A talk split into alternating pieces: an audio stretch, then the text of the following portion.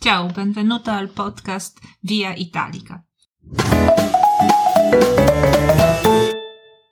Nazywam się Ania i zapraszam na kolejne e, spotkanie w ramach podcastu Via Italica.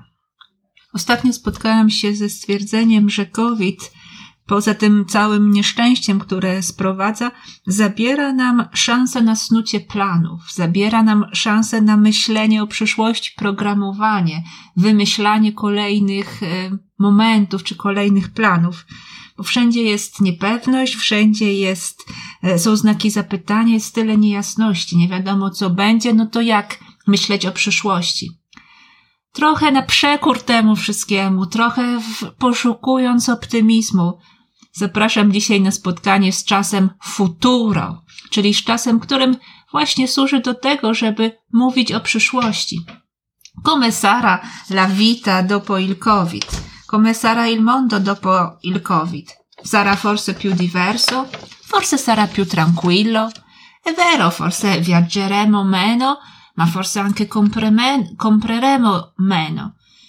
Forse tutti andremo a vivere in campagna, Sicuramente la nostra vita sarà diversa perché il mondo sarà totalmente diverso e il mondo che conosciamo non ritornerà più. Powiedziałam wszystko w czasie przyszłym. Zastanawiałam się, jaki będzie świat po covidzie. Będzie inny. Może będziemy mniej podróżować, może będziemy mniej kupować, może wszyscy będziemy mieszkać na wsi. No nie wiadomo, na pewno będzie Inaczej, bo świat, z którym się zmierzymy, będzie innym światem. Czyli jednak jakieś plany na przyszłość, jakaś próba wyrażenia przyszłości tutaj została dokonana i użyłam do tego futuro. Czy czas futuro jest trudny? Niekoniecznie. Jak zawsze mamy trzy grupy czasowników, które musimy odmienić zgodnie tym razem z końcówkami, zasadami czasu futuro. Parlerò, parlerai, parlerà, parleremo, parlerete, parleranno. Dużo tam R, ale łatwo to zapamiętać. Oczywiście mamy też czasowniki nieregularne. Na przykład andrò al mare, farò la pizza, vedrò il film. Andare, fare, potere, volere, vivere, tak, to są czasowniki, które w czasie futuro mają nieregularne formy, ale na szczęście i w tej nieregularności można, można znaleźć pewne zasady. Andro, andraja, dra, potro, potraj, potra, wedro, wedraj, wedra. Temat jakby się skraca, dodaje nieregularne końcówki, ale pewna regularność pozostaje.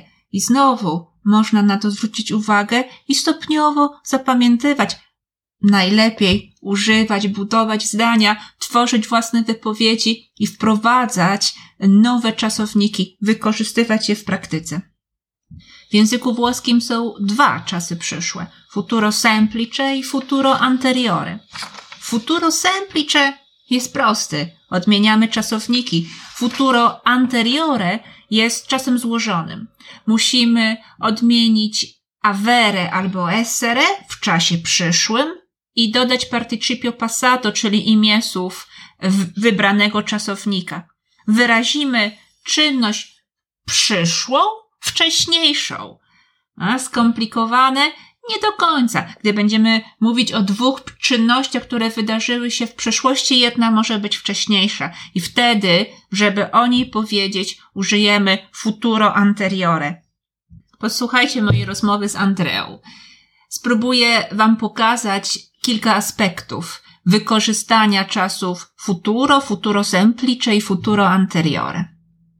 Ascolta Andrea, ma domani cosa facciamo? Beh, sicuramente domani dormo a lungo e poi vado a correre.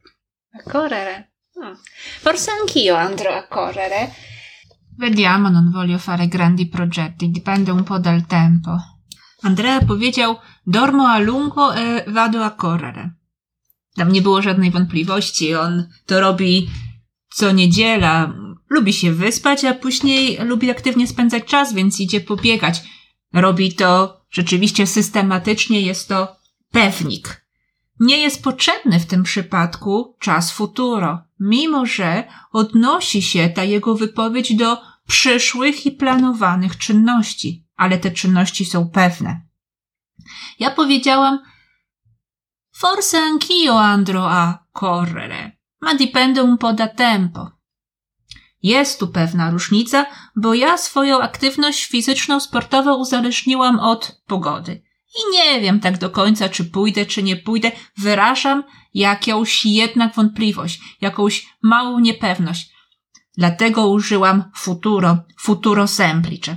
Futuro semplice tym się charakteryzuje. Pozwoli nam wyrazić niepewność, pozwoli nam wyrazić jakąś ewentualność. Może to zrobię, może tego nie zrobię. Tak, pamiętajcie o tym, bo to ważny aspekt czasu futuro semplice.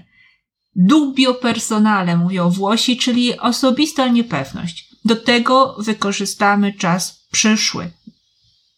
A teraz jeszcze jedno nagranie mojej rozmowy z Andreą. Nasz wspólny kolega Luca. Coś się zmieniło w jego życiu. Rozmawiamy na ten temat. Posłuchajcie. Andrea, hai sentito che Luca ha conosciuto qualcuno? Sì, ho saputo, ho una nuova fidanzata. Davvero? E chi è questa ragazza fortunata? Non la conosco. Sarà la sua amica del lavoro. Quanti anni ha?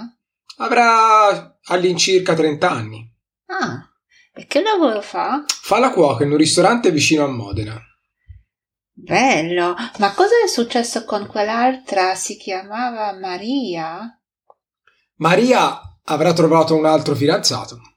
Mm, semplice così. Ma va bene. No tak, trochę nieelegancko poplotkowaliśmy, rozmawiając o nowej koleżance Luki, ale było to konieczne, żeby pokazać jeszcze jeden aspekt wykorzystania czasu futuro i tym razem futuro semplice i futuro anteriore. Rozmawialiśmy o nowej koleżance Luki, wyrażając nasze przypuszczenia, nasze podejrzenia. Nie znamy jej osobiście, jeszcze się nie poznaliśmy, więc mogliśmy tylko przypuszczać, kim jest, czyli czynić supozycjone. I jak nam to wyszło? Sara la amica del lavoro. Sara la sua amica del lavoro powiedział Andrea, kiedy dopytywałam się, kim jest ta nowa narzeczona. Sara, być może ona jest nową koleżanką z pracy. Sara, został użyty tutaj czas w przyszły, futuro semplice. Avrà trent'anni. Być może ona ma trzydzieści lat. No w końcu, któż pyta kobiety o wiek? Farà la cuoca al ristorante vicino a Modena. No, też do końca nie wiemy, czy rzeczywiście jest kucharką, czy rzeczywiście gotuje w restauracji koło Modeny, ale do tego przydał nam się czas futuro. Użyliśmy czasu futuro semplice, żeby mówić o czynności, której do końca nie jesteśmy pewni. Prze przedstawialiśmy nasze przypuszczenia. Uwaga, posłuchajcie jeszcze tego, kiedy dopytałam, a co tam słychać u Marii, która nie tak dawno była przecież narzeczoną Luki, avrà trovato nuovo fidanzato, powiedział Andrea. Avrà trovato nuovo fidanzato. Użył czasu futuro anteriore. Znalazła nowego przyjaciela, nowego narzeczonego. No tak, znowu przypuszczenie, znowu jakaś niepewność, tym razem w przeszłości. Ona pewnie kilka dni temu, jakiś czas temu znalazła sobie kogoś nowego. W przeszłości go znalazła jakiś czas temu, ale ciągle nie jesteśmy tego pewni, wyrażamy nasze przypuszczenia. Tak, po to jest futuro semplice i futuro anteriore. Wyrażamy niepewność, wyrażamy przypuszczenie. Spróbuję odpowiedzieć teraz na kilka moich pytań. Aby wykorzystać wszystkie możliwości futuro. Quanti abitanti a Roma? Avrà due o tre milioni.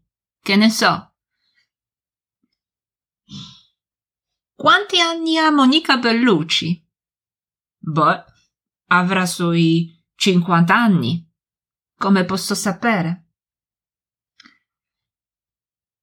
Quando finirà questo Covid? Oh, speriamo che finirà presto. Użyłam tutaj czasu futuro, ale za każdym razem wyrażałam moje podejrzenia, moją niepewność. Nie wiem. Nie wiem, ile lat ma Monika Bellucci. Nie wiem dokładnie, ile mieszkańców e, jest w Rzymie. No i nie wiem, kiedy skończy się COVID. Ma come sarà il mondo dopo COVID? Lo sai? Lo puoi programmare? Lo puoi prevedere? Lo puoi descrivere? Prova e usa il futuro, perché tutto è un po' insicuro. No tak, zaskakująco pasuje futuro do tych niepewnych czasów i do mówienia o przyszłości, której nie możemy do końca przewidzieć i za, zaplanować. Mimo wszystko, zachęcam do mówienia o przyszłości, zachęcam do wykorzystywania futuro, do ćwiczenia. Teraz dziękuję bardzo za uwagę i zapraszam na kolejne spotkanie w kolejnym podcaście z Via Italica. Ciao!